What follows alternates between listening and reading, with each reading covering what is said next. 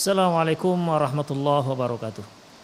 Innal hamdalillah nahmaduhu wa nasta'inuhu wa nastaghfiruh wa na'udzu billahi min shururi anfusina wa sayyiati a'malina may yahdihillahu fahuwal muhtad wa may yudlil falan tajida lahu waliyan mursyida.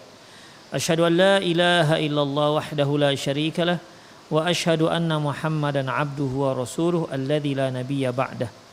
Wa qala Allah subhanahu wa ta'ala يا أيها الذين آمنوا اتقوا الله حق تقاته ولا تموتن إلا وأنتم مسلمون. وقال عز من قال يا أيها الذين آمنوا اتقوا الله وقولوا قولا سديدا يصلح لكم أعمالكم ويغفر لكم ذنوبكم ومن يطع الله ورسوله فقد فاز فوزا عظيما. يا أيها الناس اتقوا ربكم الذي خلقكم من نفس واحدة وخلق منها زوجها وبث منهما رجالا كثيرا ونساء واتقوا الله الذي تساءلون به والأرحام إن الله كان عليكم رقيبا أما بعد إن أصدق الحديث كتاب الله وخير الهدي هدي محمد صلى الله عليه وسلم وشر الأمور محدثاتها وكل محدثة بدعة وكل بدعة ضلالة وكل ضلالة في النار Kaum muslimin dan kaum muslimat, para pemirsa Rosyad TV dan pendengar radio Medan Mengaji di mana pun Anda berada.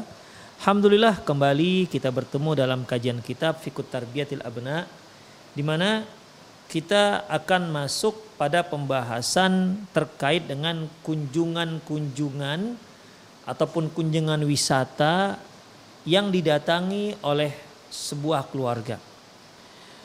Ini juga mempengaruhi pendidikan seorang anak.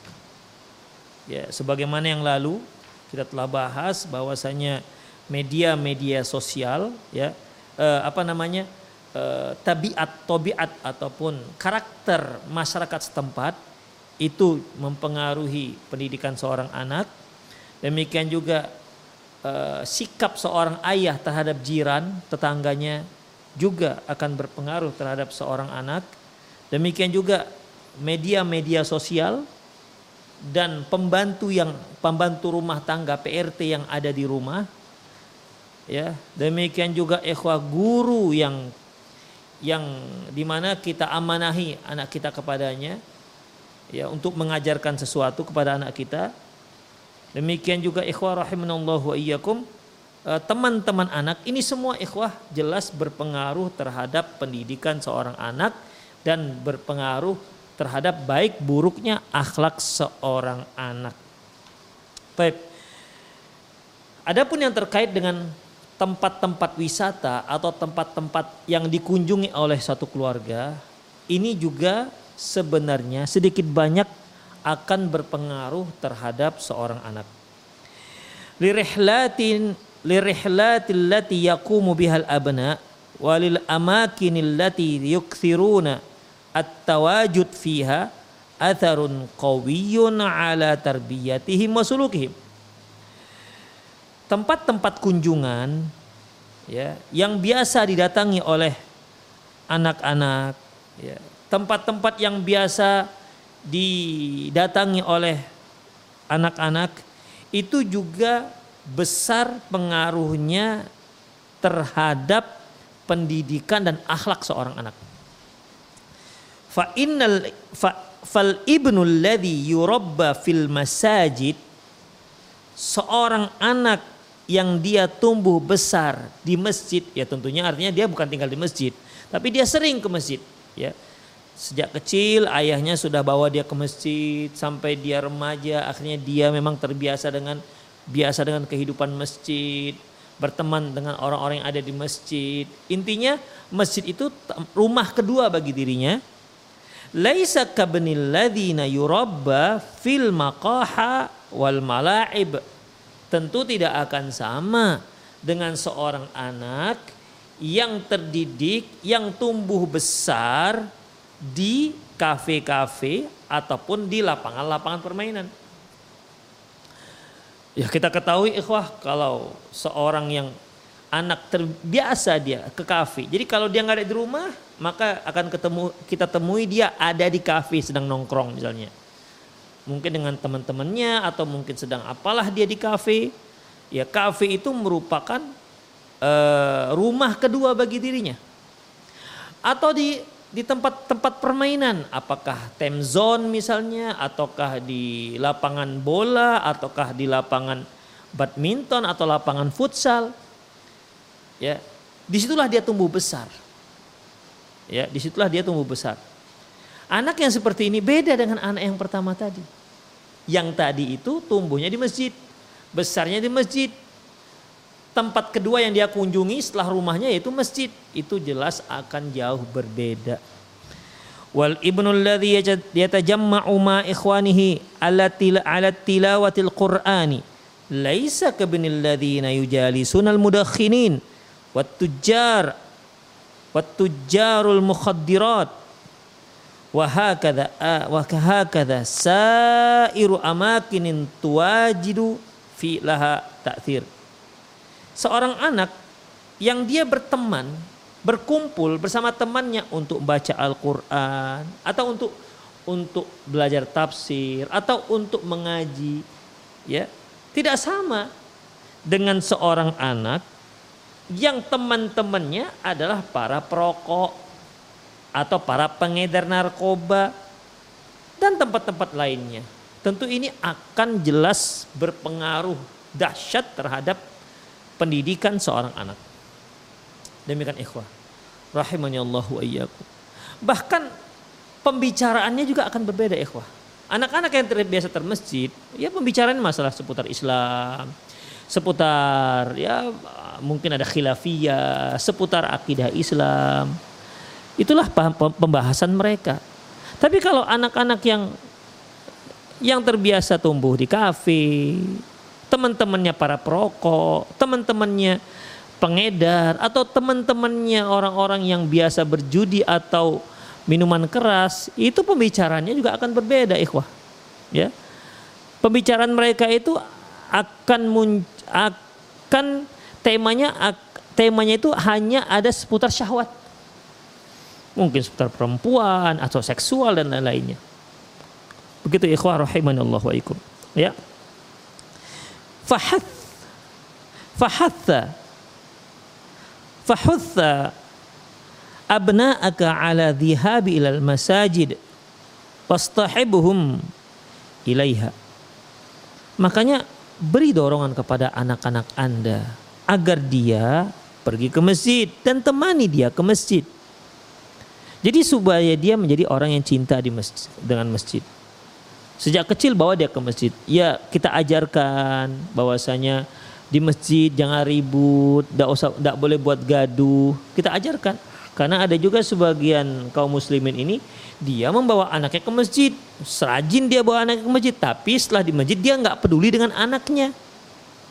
Apakah anaknya berbuat rib, membuat kebisingan, apakah anaknya membuat kegaduhan, dia tak peduli. Yang penting dia bawa anaknya ke masjid. Ah, ini juga sebuah kesalahan ikhwah. Gara-gara dia bawa anaknya ke masjid, anaknya anaknya memang anak yang lasa ataupun aktif, akhirnya kan akibat ulah anaknya malah akan mengganggu orang yang sholat ke masjid. Jadi bagi kaum muslimin yang membawa anaknya ke masjid, ajarkan anaknya supaya tertib di masjid, jangan buat keributan. Ya, jangan buat kebisingan, apalagi mengganggu orang yang sedang sholat. Ya, terkadang ikhwah kita lihat kita lagi sholat, eh tiba-tiba anak ada anak yang lari-lari depan kita. Dia lari, dia ke naik ke atas mimbar, kemudian lompat atau loncat-loncat di atas mimbar. Dia keliling-keliling di lari-lari di antara saf. Demikian ikhwah. Ya sedikit banyak ini tentu akan mengganggu orang yang sedang sedang sholat. Demikian ikhwah. Jadi bukan tak boleh membawa anak, tapi ajarkan anak anda yang Anda bawa ke masjid jangan sampai dia mengganggu kenyamanan orang yang sedang sholat ke masjid. Demikian ikhwah. Jadi dia dinasehati, ya dinasehati. Kalau dia buat buat keributan, ah dia dinasehati supaya dia tidak buat keributan ke depannya. Jangan tidak dipedulikan ikhwah. Ya, jangan tidak dipedulikan. Dibawa ke masjid kemudian sampai kita tidak tahu ini siapa ayahnya Ayahnya pun pura-pura nggak tahu kalau itu anaknya. Demikian ikhwan. Ya, jadi silahkan beri semangat anak Anda, bawa dia ke masjid ya, supaya tumbuh rasa cintanya dengan dengan masjid, supaya dia juga dapat teman-teman yang biasa ke masjid. Wa khudhum ila amakinin tarwihin anin nafs. Laisa fiha athamun wa laisa fiha munkarat. Bawa mereka ke tempat-tempat yang bisa menenangkan jiwa. Di sana tidak ada perbuatan dosa dan tidak ada perbuatan mungkar. Wahdar antazujja bihim fi rihlatin ila amakin syarri wal fasad. Hati-hati jangan Anda bawa anak Anda ke tempat-tempat jangan bawa anak Anda bepergian ke tempat-tempat yang tidak baik ataupun tempat-tempat yang rusak. Demikian ikhwah. Ya jadi hati-hatilah dalam membawa anak-anak. Mungkin ada di antara kaum muslimin ketika hari libur dia bawa ke libur ke pantai. Sementara di sana dia tahu pantai itu tempat orang pantai di situ ada orang-orang asing, ada bule-bule yang mungkin hanya memakai bikini di sana, yang me, apa namanya yang yang uh, sedang uh, apa menjemur dirinya. Jangan bawa anak ke tempat ini. Ya, jangan bawa anak ke tempat ini. Cari tempat-tempat wisata yang yang yang yang di sana tidak ada kemungkaran di sana. Demikian banyak tempat-tempat yang nggak nggak ada tempat wisata di Indonesia ini yang tidak ada kemungkaran. Jangan sengaja dibawa ke tempat-tempat seperti itu. Apalagi kalau anak sudah remaja, dibawa ke tempat itu, ya dia otomatis akan menggelorakan syahwatnya. Dia lihat dia lihat langsung di sana. Mungkin sebelumnya dia hanya lihat di internet, dia hanya lihat di televisi, tapi sekarang dia langsung melihat orangnya. Demikian ikhwah. Yang sedang telanjang hanya memakai pakaian bikini. Tentu ini jelas akan merusak. Makanya ikhwah, Allah wa iyyakum ya kita sebagai orang tua harus benar-benar kritis dalam menjaga anak kita harus benar-benar memprotek anak kita dari berbagai macam virus-virus yang dapat merusak akidah, akhlak dan ibadah anak-anak kita. Demikian, ya. Jadi jangan sekedar yang penting anak senang, jangan ikhwah. Ya, jangan. Taib. Fa'ajibun amru abain. Satu hal yang aneh ya. Jika para ayah yaquluna li abnaihim wa abanatihim mereka berkata kepada putra-putri mereka jaizatukum mudhihabu ila baris. Mereka katakan e, hadiah kalian kita akan pergi ke Paris. Awil London, au ila Londonin atau ke London. Au ila musif atau ke resort. Wa ghairu dzalika min kini syari wal fasad. Dan tempat-tempat rusak lainnya. Demikian ikhwah jadi akhirnya iya anak ini akan melihat ya namanya juga negara kafir ikhwah ya namanya juga negara kafir apalagi kalau mereka datang ke sana di musim panas di mana semua penduduk di mana para wanitanya akan memakai pakaian yang serba minim, serba terbuka. Demikian ikhwah. Ke sana anak-anak kita kita bawa. Apalagi dia sudah mulai mumaiz, sudah hampir balik. Apakah kita bawa anak kita ke sana untuk melihat pemandangan kiri, kanan, depan, belakang seperti itu ikhwah. Itu jelas akan merusak si anak. Demikian ikhwah, rahimani Allah wa iyyakum. Ya, Jangan dibawa ke sana. Jangan racuni anak Anda dengan pemandangan-pemandangan seperti itu. Fahadi rihlat bila syakin turassihu suara syar wal fasad fil adhanil abna'i wal banati. Perjalanan kunjungan-kunjungan seperti ini, rehlat, wisata seperti ini tidak diragukan lagi akan merusak ya, akan memberikan akan memberikan gambaran buruk dan rusak di di pemikiran seorang anak. Waktu athiru salban fitarbiyatihim dan memberikan dampak yang negatif atas uh, terhadap pendidikannya. Wa fi silatihim bi subhanah dan akan merusak hubungan dia dengan Tuhannya. Wa min sama fi salahihim dan tentunya akan merusak kesolehannya, kesolehan dan kesolehannya. Demikian ikhwah rahimani Allah wa iyyakum. Jadi bawalah anak-anak kita itu ke tempat-tempat yang memang baik untuk mereka ya. Atau bisa juga kita bawa ke tempat-tempat yang di sana ada nilai pendidikannya misalnya.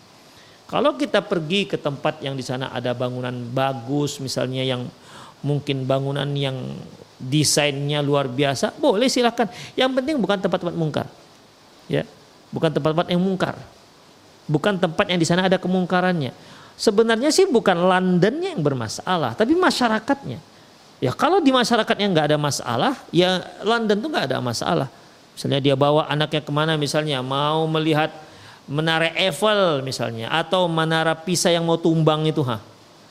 Ya kalau itu kan semua merupakan makhluk Allah Subhanahu wa taala itu merupakan buatan manusia yang itu nggak ada masalah menyaksikan itu.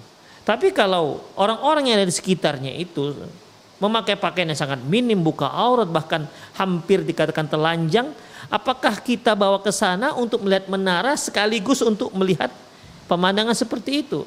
Saya khawatir jangan baman, jangan baman ayahnya juga suka melihat seperti itu. Atau jangan-jangan si ayah melihat itulah sebuah uh, situasi atau zaman yang modern. Begitulah pakaiannya. Ya, bukan pakaian-pakaian yang menutup aurat.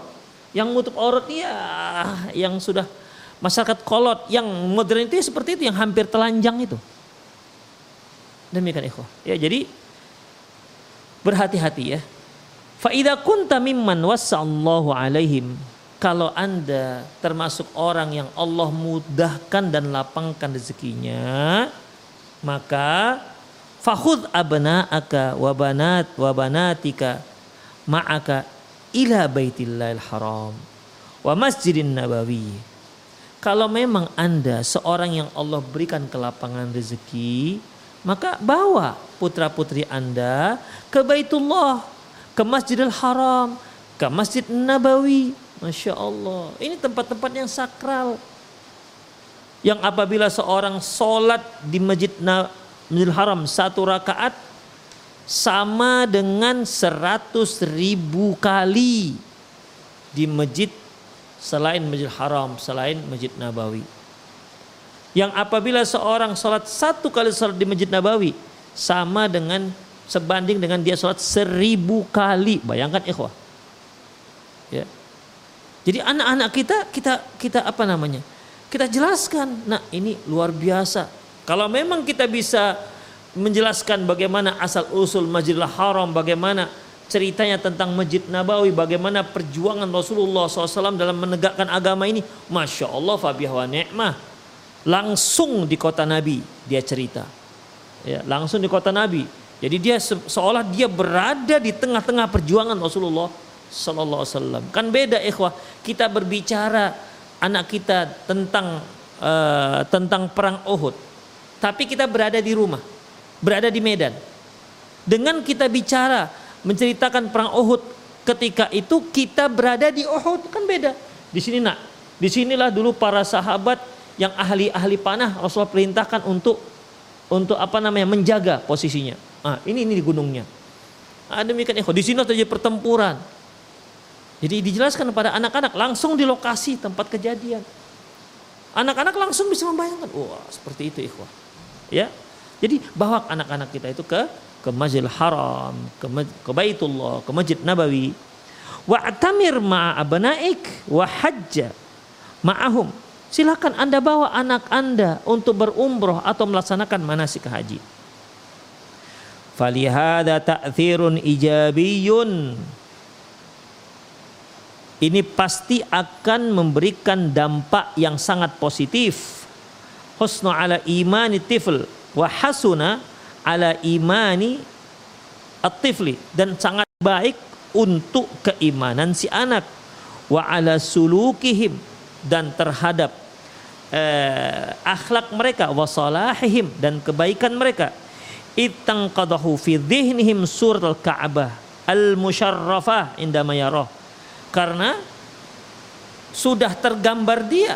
Bagaimana Ka'bah yang mulia itu sedang ada di hadapannya, di depan mata kepalanya yang selama ini hanya tergambar di awang-awang, hanya dilihat di internet, atau hanya dia lihat di televisi. Namun kali ini Ka'bah yang sangat mulia itu sekarang berada dengan sangat agung langsung di hadapan di depan mata kepalanya. Ini berbeda ya pengaruhnya. Ya, jelas sangat berbeda pengaruhnya. Kemudian, wa kadzalika Safa wal Marwa. Demikian juga Safa dan Marwah. Mungkin selama ini dia hanya mendengar kisah kisah uh, Hajar yang waktu itu sedang mencari minum air untuk untuk anak yang sedang menangis, anak Ismail sedang menangis. Sehingga di sana ada dari sana muncullah yang namanya ibadah sa'i, safa dan marwah. Kita tunjukkan pada anak kita, ini dia nak, ini safa, sana itu marwah. Nah, demikian. Di sinilah ibunya Ismail apa namanya berlari-lari kecil sampai tujuh kali. Oh, masya Allah, nampak ikhwah. Langsung terbang, tergambar langsung dia rekam bagaimana situasi Safa, langsung dia rekam bagaimana situasi Marwa. Bahkan jalannya juga ter, langsung terekam dengan dia ikhwah. Ya. Wassalatu khalfa maqam Ibrahim alaihissalam. Demikian juga salat di belakang makam Ibrahim. Kita jelaskan nih makam Ibrahim. Makam itu nak bukan makam, bukan kuburan, tapi tempat bekas kaki tempat berdirinya Nabi Ibrahim, batu tempat berdiri Nabi Ibrahim di saat membangun Ka'bah. Si anak pun oh begitu dia lihat, Masya Allah kan. Ya selama ini dia hanya dengar dengar saja makom Ibrahim ada di dekat Ka'bah. Tapi dia belum pernah melihatnya dan menyaksikannya dari dekat. Kali ini langsung dia pegang itu makom.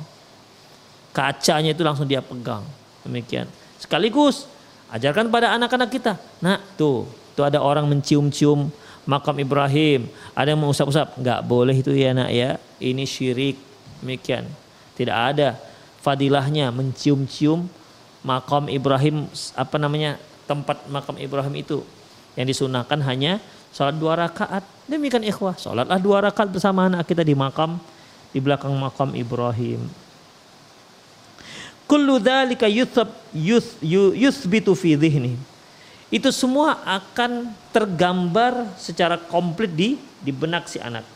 Wa atla'ahu alaihi wa arifu. Ajarkan dia, perkenalkan dia bihadil amakini thayyibah. Perkenal, ajarkan dan perkenalkan kepada mereka tempat-tempat yang baik seperti ini. Wadhab bihi ila zamzam. Bawa dia ke air zamzam.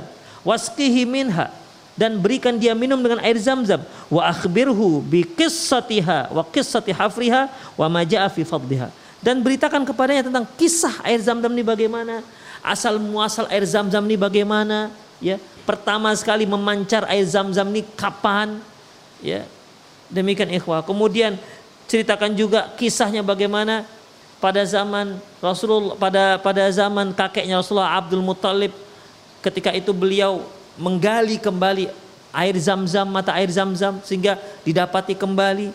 Kisahkan ini semua dan juga sebutkan tentang keutamaan-keutamaan minum air zam-zam. Seperti ma'uz zam-zam lima syuri balahu, air zam-zam itu sesuai dengan apa yang diniatkan. Demikian ikhwah, kalau diniatkan apa? Apa saja, silahkan. Anda niatkan supaya sehat, Anda niatkan supaya cerdas, Anda niatkan agar apa namanya semoga Allah Subhanahu wa taala menerima semua ibadah-ibadah Anda Demikian. Anda apa saja yang Anda niatkan selama bukan niat yang buruk. Demikian. Allah Subhanahu wa taala akan kabulkan. Kasih tahu pada anak-anak kita betapa uh, banyak dan sangat luas fadilah air Zam-Zam. Ketika minum, nah silakan kamu niatnya untuk apa ini? Terserah kamu mau apa. Mau supaya cerdas, supaya menjadi anak yang soleh, supaya apa? Silahkan. Niatkan untuk apa. Demikian ikhwah. Jadi si anak langsung praktek, masya Allah minum air zam-zam. Demikian ikhwah. Wada waladaka yatahaddatsu fi wasti abna'in qaidan lahum ra'aitul ka'bata wa syaribtu min zamzam waqaftu bi arafat wa ramaitul jamarat wa nimtu bil muzdalifata wa tiftu haulal ka'bah dhahabtu ilal minhari ila ghairi dhalik dan biarkan setelah itu anak Anda ketika pulang biarkan dia menceritakan apa yang dia lihat, apa yang dia alami ketika dia pergi umroh atau ketika dia pergi haji. Biarkan dia cerita. Insya ya. Demikian ikhwah, kisah yang luar biasa. Ini peristiwa yang luar biasa dalam kehidupannya. Demikian ikhwah. Biarkan dia mereka mengatakan, aku telah melihat Ka'bah, aku telah minum air zam-zam, aku telah berdiri di padang Arafah. Mungkin anak-anak yang lain belum pernah ke sana. Dia lain menceritakan, ya. Dia lain menceritakan, aku lihat Ka'bah, oh Ka'bah itu seperti ini rupanya, oh, ada polisinya. Nah, tentu bagaimana seorang anak menceritakan dengan cara anak-anaknya ya kan? Demikian. Ah, di sana ada Hajar Aswad. Kawan-kawan tuh Hajar Aswad sunahnya tuh dicium, misalnya begitu. Biarkan anak-anak kita menceritakan apa yang dia lihat. Demikian ikhwah. Oh, saya waktu itu saya juga sempat apa namanya berdiri di padang Arafah. Terus padang Arafah itu luas Demikian ikhwah. Waromaitul jamarat aku juga telah me, aku juga pernah e, melontar melontar jumroh. Demikian ikhwah. Nimtu bil Muzdalifah, aku juga pernah bermalam di Muzdalifah.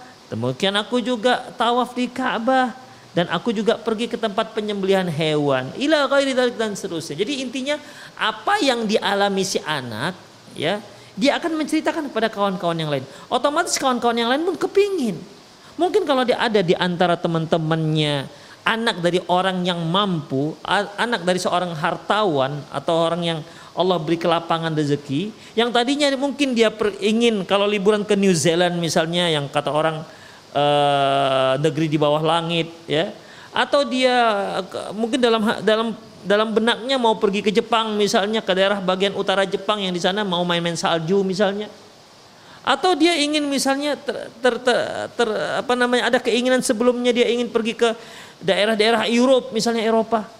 Mungkin dengan dia dia mendapat cerita dari temannya dia akhirnya berubah keinginannya. Dia ingin pergi ke tempat yang telah dikunjungi oleh temannya tersebut dia juga ingin melihat Ka'bah secara langsung dia juga ingin melihat bagaimana si Arafah dia juga ingin melihat bagaimana si Safa dan Marwah demikian ikhwah Ah, secara tidak langsung bukankah ini sebagai dakwah? Ya, secara tidak langsung ini merupakan sebagai dakwah pada anak tersebut dan sekaligus untuk untuk ayahnya juga, untuk ayah teman-temannya. Jika memang ayahnya tersebut memang termasuk orang-orang yang yang kaya ataupun yang mampu. Hatta yashtaqu zumala'uhu ila hadhil amakin thayyibah. Dengan cerita seperti itu hingga kawan-kawannya juga kepingin untuk mengunjungi tempat-tempat yang baik seperti itu. Faghairuhu minal abna dan anak-anak yang lain juga kepingin tentunya. Uh, dan tempat-tempat yang baik. Faghairu minal abna Adapun anak-anak yang lain yatahaddasuna dhahabna ilal munsif. Mereka akan bicara, kami pergi sebuah resort, Ora'aina filman fi cinema, kami kemarin nonton film, Wa dhahabna ila mala'ibul qurah. Kami kemarin pergi ke stadion. Fa'awwid waladaka an hadhil amakin khairan minha. Oleh karena itu rubah, tukar. Ya, tukar rubah tempat tersebut dengan tempat-tempat yang lebih baik daripada yang biasa dia kunjungi. Coba ikhwah, betapa be, betapa berbobotnya kisah anak kita yang telah kita bawa ke Saudi Arabia untuk mengunjungi tempat-tempat yang suci, tempat-tempat yang sakral dalam Islam. Demikian ikhwah. Ya. Dia cerita Ka'bah, eh kawannya cerita bioskop kan sangat jauh. Demikian. Kalau dua-dua orang orang tuanya muslim mendengar anaknya yang satu menceritakan tentang Ka'bah Masjidil Haram, yang satu menceritakan tentang bioskop. Kira-kira Anda sebagai orang tua suka jadi orang tua yang mana? Saya kira semua kita suka dengan anak yang ini dong. Yang menceritakan tentang Masjidil Haram, apa yang dia lihat di Masjidil Haram, yang menceritakan tentang Safa dan Marwah. Demikian ikhwah. Ya ketimbang anak satu lagi menceritakan tentang film yang dia cerita, yang dia lihat, apa namanya, eh, film-film mungkin film-film anak-anak seperti film-film uh, superhero yang dia lihat, yang sama sekali nggak ada untungnya, yang sama sekali nggak kalau jahluhu jahluhu la yadur wa ilmuhu la yanfa. Yang jahil kalau dia jahil tentang itu, tentang film-film itu, itu tidak ada mudaratnya dan kalaupun dia tahu dan hafal, enggak ada manfaat juga. Beda kan dengan anak yang tadi. Ya, jahluhu yadur. Kalau kita nggak tahu tentang Ka'bah, iya jelas berbahaya untuk untuk agama kita. Demikian ikhwah. Ya. Kan banyak ikhwah. Saya kira bukan hanya bapak, bukan hanya ibu, bukan hanya anak-anak, bapak-bapak juga seperti itu. Ya. Mereka berbicara tentang masalah persepak bolaan. Bahwasanya tim favoritnya telah melawan tim ini, kemudian kalah dan seterusnya. Ikhwah ini jahluhu la yadur, ilmuhu la yanfa. Dia kalah atau menang, kalaupun kalah tim favoritnya, takkan merugikan dia dunia, dunianya apalagi akhiratnya. Kalaupun tim favoritnya menang, takkan memberi keuntungannya takkan memberi keuntungan dunianya apalagi akhiratnya. Demikian ikhwah. Ya akhirnya yang begini-begini turun ke ke anak-anak. Mengeluarkan uang 100 juta atau lebih hanya untuk apa? Untuk nonton bola di Barcelona sana. La ilaha illallah. 100 juta. Demikian ikhwah rahimani Allah. Eh tentunya pergi ke sana perlu tiket, perlu hotel, ya kan? Perlu makan, perlu semua kebutuhan selama nonton bola. Jadi ikhwah, ini ini kan jelas mubadir. Ya jelas jelas mubadir. Makanya ikhwah rahimanallah wa iyyakum bawalah anak-anak kita itu ke tempat-tempat yang berfaedah. Anda punya uang lebih lagi, bawa dia ke Masjid Aqsa. Ya, bawa dia ke masjid ke Masjid Aqsa Dina ini um, masjid masjid kaum muslimin yang ketiga setelah Masjid Nabawi. Ceritakanlah kisahnya, masya Allah. Apalagi kalau sana ada guide-nya kan, si anak mendengar kalau anaknya mungkin gak paham kita teraskan di sini nak di sini Rasulullah sholat dan seterusnya ikhwah ya, jadi dia terbayanglah oleh dia bagaimana perjalanan Rasulullah SAW ke ke Masjid Aqsa terbayanglah ada dia perjalanan Isra Mi'rajnya Rasulullah Sallallahu Alaihi Wasallam demikian ikhwah jadi apa namanya jadi ilmu pengetahuan yang bermanfaat sang, bahkan sangat bermanfaat Demikian ikhwah rahimani Allah wa iyyakum. Ya. Demikian. Jadi itulah hal-hal yang yang harus kita lakukan yang terkait dengan masalah wisata. Baik. Innal aulada fi katsiri minal ahyani yuqallidun.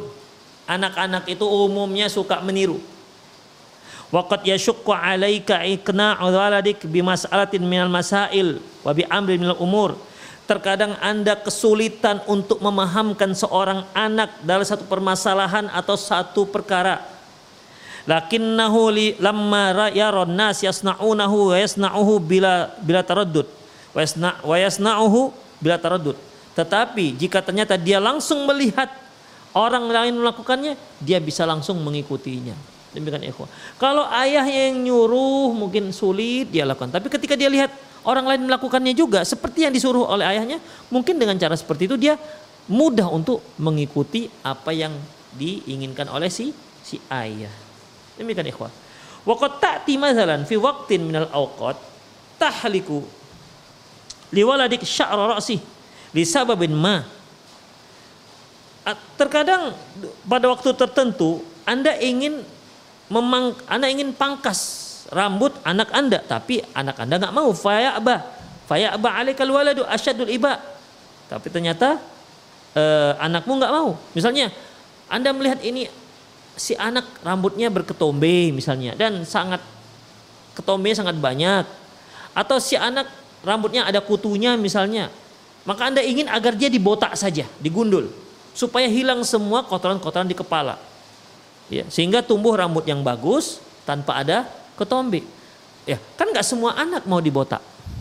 Ya tidak semua anak mau dibotak. Tapi kalau dia kalau dia misalnya uh, yamna ya yamtani oh asyadu imtina. Ya jelas dia nggak mau. Mungkin dia malu dan seterusnya.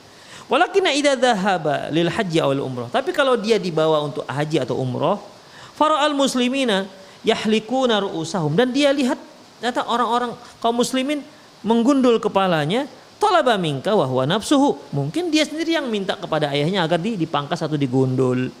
Antah li ra'sahu li uswatil lati ra'aha walil manadhir walil walil manadhiri allati syahadaha. Dikarenakan apa? dia ingin mengikuti apa yang dia lihat dan dikarenakan dan uh, ingin melakukan apa yang telah dia saksikan sendiri. Demikian ikhwah rahimani Allah wa iyyakum. Ya. Taib. Wala yamtani'u an tadhhaba ma abnaik ila hadiqatil hayawan mathalan. Dan boleh juga Anda bawa anak Anda ke zoo, ke uh, kebun binatang tutli'uhum fiha 'alal makhluqatillah. Anda perlihatkan kepada mereka makhluk-makhluk Allah Subhanahu wa taala. Wa tubayyin lahum qudratullahi ala khalqihi.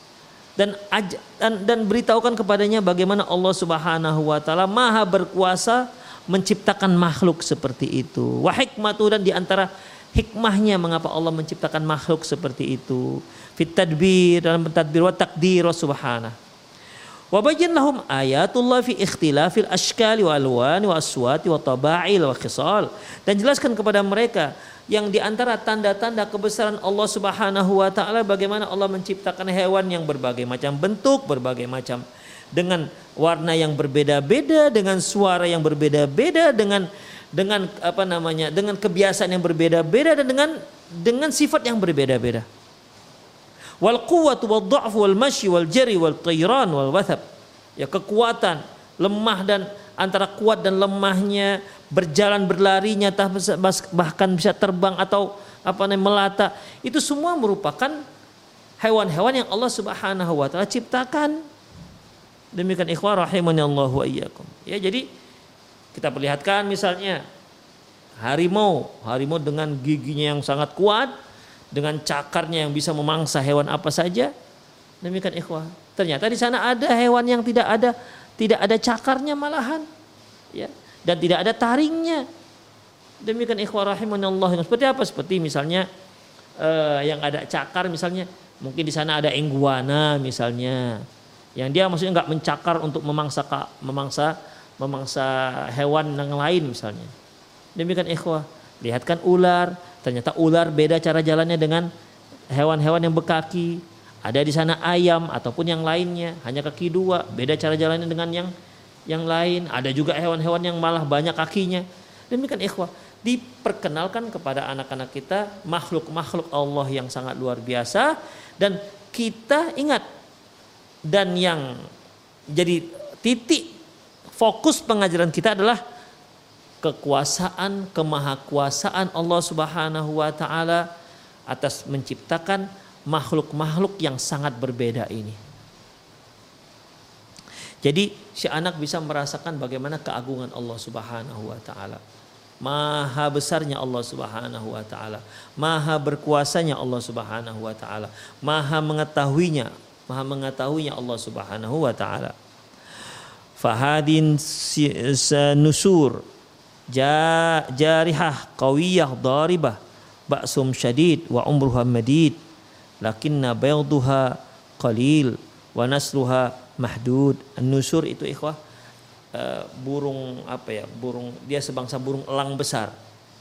Begitu kuatnya ya begitu hebatnya dia menyambar umurnya juga panjang. Tapi masalahnya telurnya hanya sedikit dan keturunannya juga nggak banyak.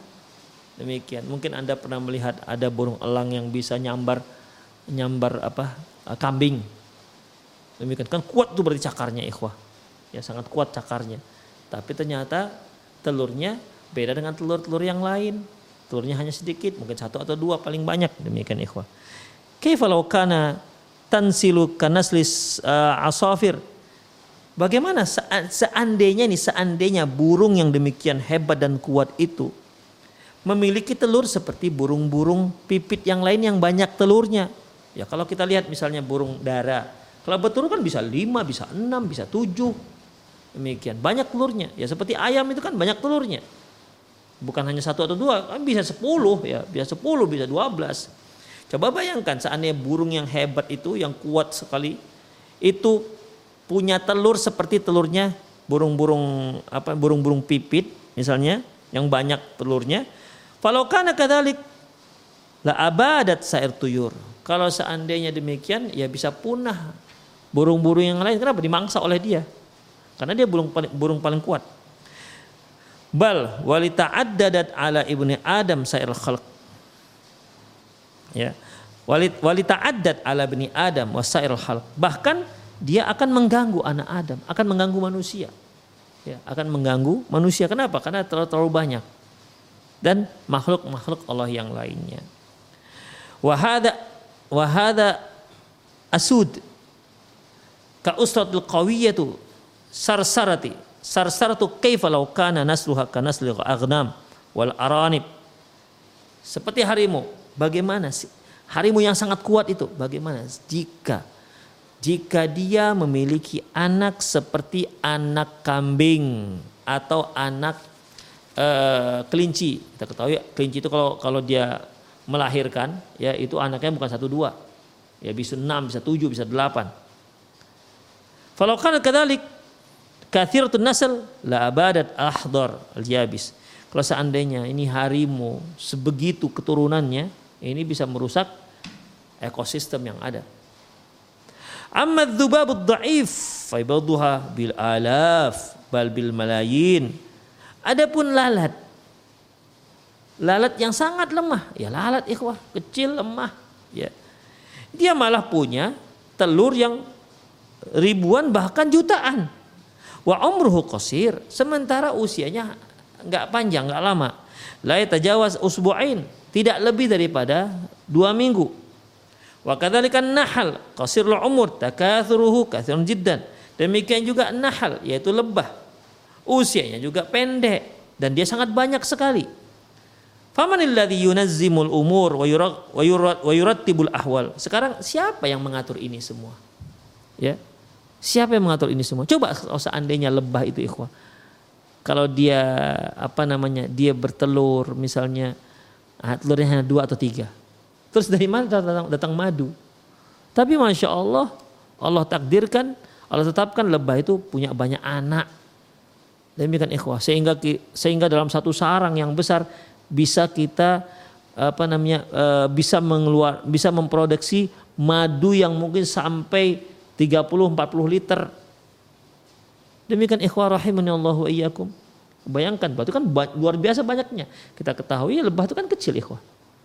Tapi dalam satu sarang yang besar itu bisa memperoleh, bisa menghasilkan 30 liter madu. Coba bayangkan. Berarti kan dia sangat banyak. Demikian ikhwah. Coba kalau lebah itu hanya dua atau tiga ekor. Mana mungkin dia bisa buat madu sebanyak itu. Nah sekarang yang mengatur ini semua siapa? Ya. Hada andalib husnus saud. Juga perhatikan burung bulbul suaranya indah. Wahada sautul hamir angkar aswad. Sementara keledai suaranya sangat memekakkan. Ya. Yang satu suaranya indah, yang satu suara memekakkan suaranya sangat tidak kita inginkan. Itu suara keledai. Makanya Allah Subhanahu wa taala mengatakan Inna angkarul aswati sautul hamir. Sesungguhnya suara yang paling buruk adalah suara keledai. Hada hudhud. Demikian juga burung hudhud. Wahada tawus. Ini adalah dan demikian juga burung burung merak. Wahada bukun Wahada bukun. Wadaka ba'ud. Yang ini, yang ini, yang ini uh, apa namanya? Uh, buk itu ikhwah kepinding. Kepinding itu orang Medan yang bilang kepinding. Kepinding itu kutu busuk. Ya kutu busuk itu buk ini ikhwah biasanya tilam. Kalau dulu kan kita punya tempat tidur tilam, tilam itu kan tilam yang kapas, kemudian kan biasanya ada gelombang-gelombangnya. Gelombang-gelombangnya ada ada tempat agak seperti ke bawah dia. Ada lubangnya itu kan. Kalau tilam dari kapas kan dia bergelombang-gelombang. Demikian ikhwah supaya kapasnya ini nggak nggak nggak lari ke mana-mana. Maka dijahit di tengah-tengah, ya. Pas jahitannya itu ada bolongan, ya.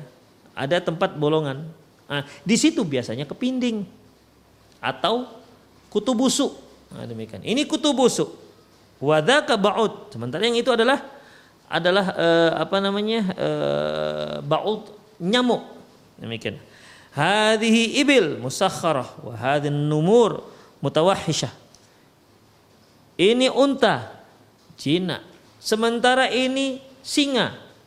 Dia liar. Hadi dawab min hamayam ala rijlaini. Hewan-hewan ini semua di antaranya ada yang berjalan dengan dua kaki. Wa min hamayam ala arba. Di antara juga ada yang berjalan dengan empat kaki. Wa min hamayam ala batni. Di antaranya ada juga yang yang berjalan di atas uh, apa namanya perutnya seperti ular ya ular biawak dan lain-lainnya watil katuyur yatiraniha fil hawa Demikian juga burung yang dia terbang di udara. Watil kal asmaku wujuduha fil ma. Sementara ikan tempatnya di di air. Wal jami'u ila rabbih yuhsyarun. Semua itu nanti akan dikumpulkan, digiring menghadap Allah Subhanahu wa taala. Wal jami'u rabbihim yusbihuna walahum yasjudun dan semua akan berkumpul di hadapan Allah dan semua akan sujud di hadapan Allah Subhanahu wa taala. Walakin la semua bertasbih ya. Wal jamil rabbihim yusabbihun. Semuanya bertasbih kepada Allah Subhanahu wa taala dan semuanya sujud kepada Allah Subhanahu wa taala. Walakinna la tafqahuna tasbihahum tapi tapi anda tidak memahami bagaimana tasbih mereka. Jadi semua makhluk Allah Subhanahu wa taala, hewan-hewan, semua yang ada di langit dan bumi, semua itu mereka bertasbih memuji Allah Subhanahu wa taala.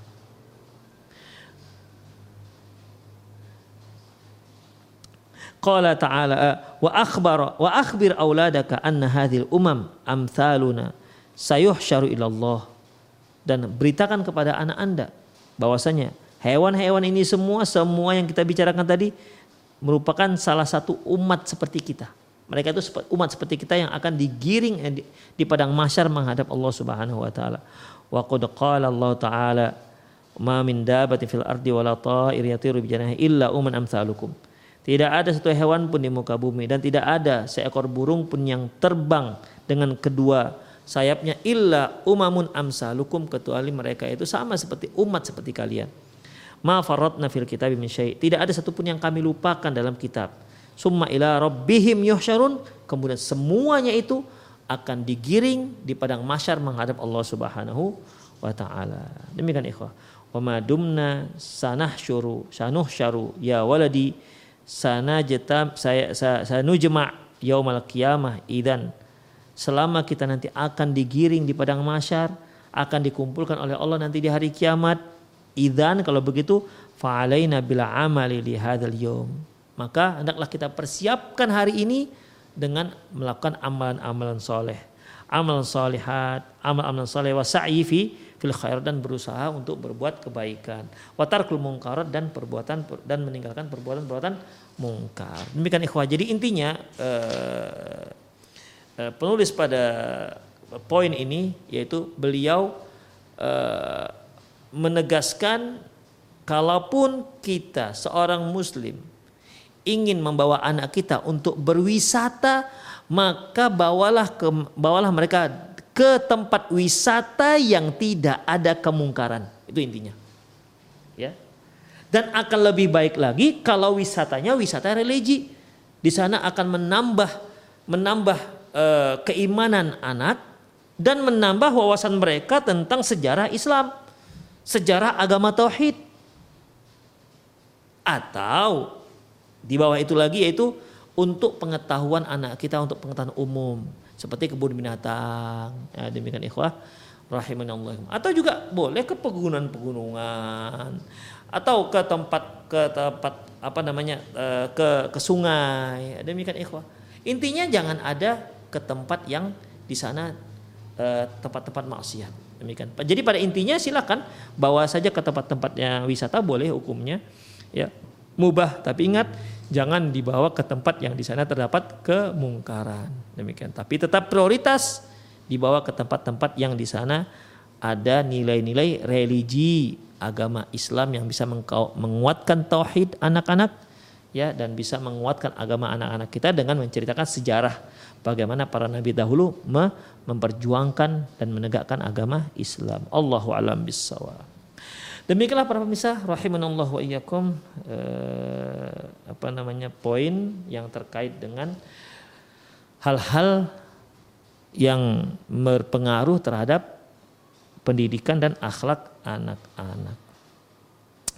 Tapi bagi para pemirsa yang ingin bertanya, Anda boleh me, uh, menghubungi nomor yang sudah tertera di pesawat televisi Anda atau boleh juga melalui via chat WhatsApp dan kirimkan ke nomor yang sama atau langsung ke nomor saya di 0895 ini nomor saya ini yang saya pegang 0895 6113 27778. Saya ulangi 0895 6113 27778.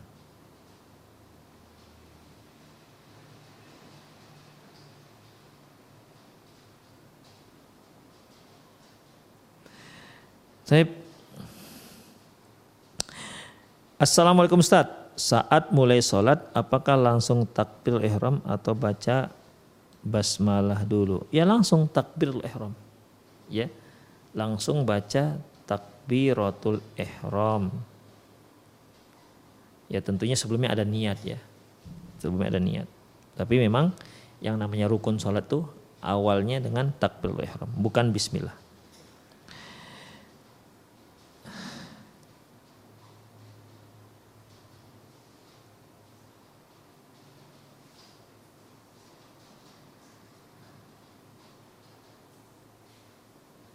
Sepertinya sudah ditanyakan ini.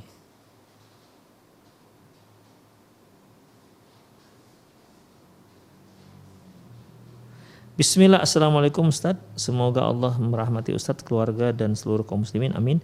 Izin bertanya, Ustaz, bolehkah kita mengikuti tes fisikotes untuk mengetahui IQ dan bakat anak kita? Jazakallah. Boleh. Ya.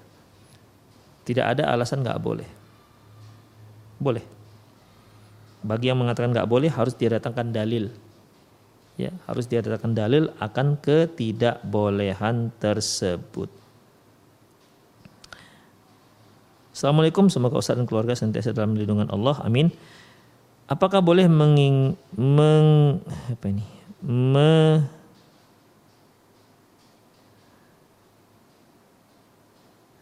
apakah boleh menginginkan anak laki-laki atau perempuan. Waktu mungkin, mungkin maksudnya bolehkah ayah seorang uh, pasangan suami istri ingin menginginkan anak apakah ingin laki-laki atau perempuan itu mungkin maksudnya.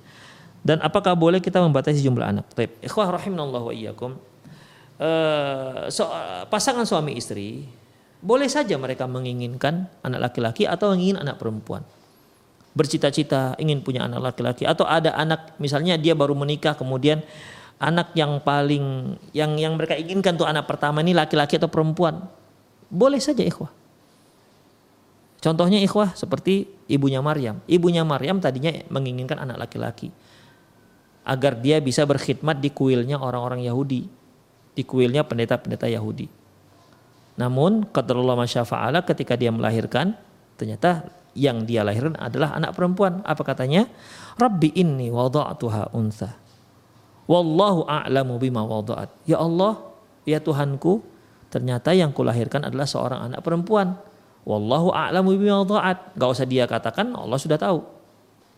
Walaysa. Tentunya beda laki-laki dengan perempuan. Wa inni samaituha Maryam dan aku namakan dia Maryam wa inni uidzuha bika wa dzurriyyataha minasyaitonir rajim dan aku mohonkan pelindungan padamu darimu untuk si anak dia dan uh, keturunannya dari gangguan setan yang terkutuk. Jadi kalau sepasang suami istri dia ingin anak pertama kepinginnya perempuan misalnya, dah punya anak perempuan. Anak kedua kepinginnya laki-laki, eh ternyata anak perempuan lagi misalnya. Ya kalau keinginan boleh-boleh saja, nggak ada masalah. Asalkan jika ternyata apa yang Allah berikan di luar dari keinginan tidak membuat mereka malah benci dengan anak tersebut. Ya, demikian ikhwah. Tentu ini tidak dibenarkan. Berarti dia jangan sampai dia sedih atas apa yang Allah anugerahkan kepadanya. Anak pertama perempuan, anak kedua perempuan, anak ketiga perempuan. Ah, diharapkannya anak keempat eh, laki-laki. Eh ternyata perempuan juga. Akhirnya dia sedih. Gak boleh sedih. Oke lah kemudian produk lagi, diproduksi lagi. Ah, anak kelima nih laki-laki, eh perempuan lagi. Enggak ada masalah ikhwah. Kalau keinginan boleh, tapi jangan sampai bersedih kalau ternyata yang Allah berikan, yang Allah anugerahkan itu berbeda dengan yang kita inginkan. Demikian ikhwah. Apalagi kalau sampai mendiskreditkan si anak seolah-olah ini anak tak diinginkan kelahirannya.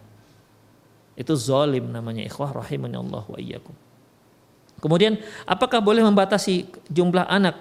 Ikhwah a'azinallah wa iyyakum mengenai uh, membatasi uh, jumlah anak.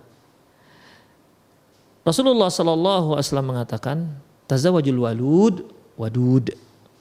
Nikahilah wanita yang waluda. Tazawajul waluda wal waluda. Nikahilah wanita yang walud, yaitu subur. Subur ini kan banyak anaknya, bakal banyak anak. Wal wadud dan penyayang, sayang terhadap suami, sayang terhadap anak-anaknya, bukan wanita yang kasar yang tak sayang dengan suami dan anak Fa inni mukathirum bikum umam. Aku itu bangga dengan umatku yang banyak. Demikian ikhwah. Jadi uh, kalau dia anaknya uh, banyak bagus, Rasulullah suka seperti itu. Kemudian apa apa yang dia apa yang menjadi pemikiran dia sehingga dia ingin membatasi anak, membatasi uh, banyak uh, jumlah anak. Tentu tak lain atau bukan mungkin merasa repot atau mungkin merasa nanti tidak bisa membiayainya dan seterusnya. Ikhwah jangan khawatir. Setiap anak itu sudah ada ketetapan rezekinya yang Allah Subhanahu wa taala berikan. Demikian ikhwah, ya. Dia membawa rezekinya sendiri. Demikian. Dan dia membawa takdirnya sendiri. Jadi bukan berarti kalau seandainya anak kita lima, lantas apa namanya uh, rezeki kita lah yang yang kita bagi untuk dia. Enggak dia ada rezeki sendiri. Hanya rezeki yang Allah berikan ke dia melalui kita. Demikian ikhwah. Jadi kesimpulannya apa? Enggak boleh membatasi jumlah anak. Ya enggak boleh membatasi jumlah anak demikian dan ini sudah kesepakatan para ulama. Terkecuali jika memang di sana ada hal-hal yang darurat. Misalnya Misalnya si ibu di, dianalisa oleh dokter yang dipercaya sudah tidak bisa lagi hamil. Misalnya karena akan berbahaya. Kalau dia hamil akan berbahaya dikarenakan usianya sudah lanjut misalnya. Atau karena si istri sudah empat kali sesar misalnya SC maka dikhawatirkan kalau yang kelima juga akan berbahaya untuk uh, untuk uh, untuk kelangsungan si ibu misalnya. Ya artinya kalau memang analisa dari dokter yang terpercaya seperti itu itu dibolehkan karena sudah masuk pada pada uh, ranah darurat. Demikian ad-daruratu tubihul mahdzurat yang darurat itu membolehkan sesuatu yang tidak di yang tidak dibolehkan darurat itu bisa membolehkan sesuatu yang tidak di, dibolehkan demikian ikhwah yang yang dibolehkan oleh para ulama yaitu uh, apa tanzimun nasl yaitu mengatur mengatur kelahiran. Demikian. Setahun uh, dua tahun sekali atau dua tahun setengah sekali terus begitu ikhwah. Karena kalau si ibu baru melahirkan kemudian selesai nifas 40 hari kemudian hamil lagi ya tentu dia khawatirkan nanti si si adik juga belum belum disusui dengan sempurna ya kemudian sudah ada sudah hamil lagi akan terganggu kesehatan dan lain-lainnya ya jadi kalau untuk mengatur kehamilan boleh, tapi untuk membatasi jumlah kelahiran nggak dibolehkan. Misalnya tiga anak cukup, dua anak cukup. Ini tidak dibenarkan dalam Islam. Allahu a'lam bishawab.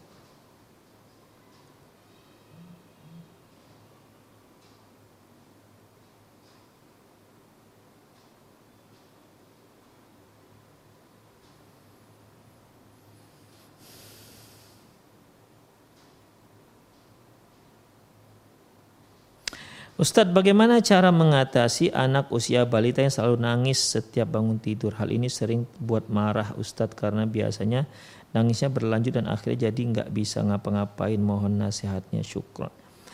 Allahu alam bisawab. Eh, sebaiknya ibu konsultasi dengan dokter anak. Ya, sebaik konsultasi dengan dokter anak eh, untuk menganalisa apa yang sedang dialami oleh si anak kita tidak tahu kadang-kadang dia sakit. Saya juga dulu waktu anak pertama lahir bingung karena semalaman itu nangis saja anak pertama saya ini, bingung mau ngapain. Ya, dia kenapa ini nangis begitu ikhwah. Ya. Gak ngerti. Makanya sebab anak nangis kan macam-macam. Ya, ternyata anak saya ini nangisnya itu dikarenakan waktu itu kan rumah hanya batu bata, tak berplaster, kemudian seng gitu atap tidak ada plafon. Ternyata karena panas. Kalau dibawa ke rumah orang tua saya di Medan yang rumahnya dingin gitu, dia nggak nangis. Demikian. Rumah saya yang kalau dibawa ke rumah rumah rumah balik, rumah sewa saya, rumah kontrakan nangis karena panas. Demikian. Emang rumahnya waktu itu sangat sederhana, dindingnya tak berplaster, hanya batu bata, kemudian sengnya juga paling hanya 3 meter dan tidak ada plafonnya. Demikian mungkin karena itu. Jadi uh, coba ibu berkonsultasi kepada dokter. Ini anak kenapa nangis? Pasti ada sesuatu, ya, yang membuat dia nggak nyaman sehingga dia dia nangis. Demikian ikhwah rahimanallahu yakum. Udah uh, dan juga bisa sering-sering bacakan dia Al-Qur'an ya sebagaimana yang telah kita pelajari di antara sunnah yang kita lakukan untuk anak-anak sering-sering kita bertawud untuk anak kita A'udzuka bikalimatillahi tammati min kulli syaitanin waham wa min kulli ainin lamah. Demikian. U'idzuka bikalimatillahi tammah min kulli syaitanin waham wa min kulli ainin uh, wa min kulli syaitanin ham wa hammah wa min kulli ainin lamah. Bacakan kalau wahad sering-sering, bacakan kalau bina sering-sering bacakan Qur'anul Falak. Ya, semoga kalau seandainya ada yang mengganggu dia, semoga dengan rukiah itu bisa menghilangkannya dan dengan konsultasi pada dokter anak semoga itu bisa uh, sebagai jalan keluar jika ada keluhan yang terkait dengan masalah fisik. Allahu a'lam bishawab.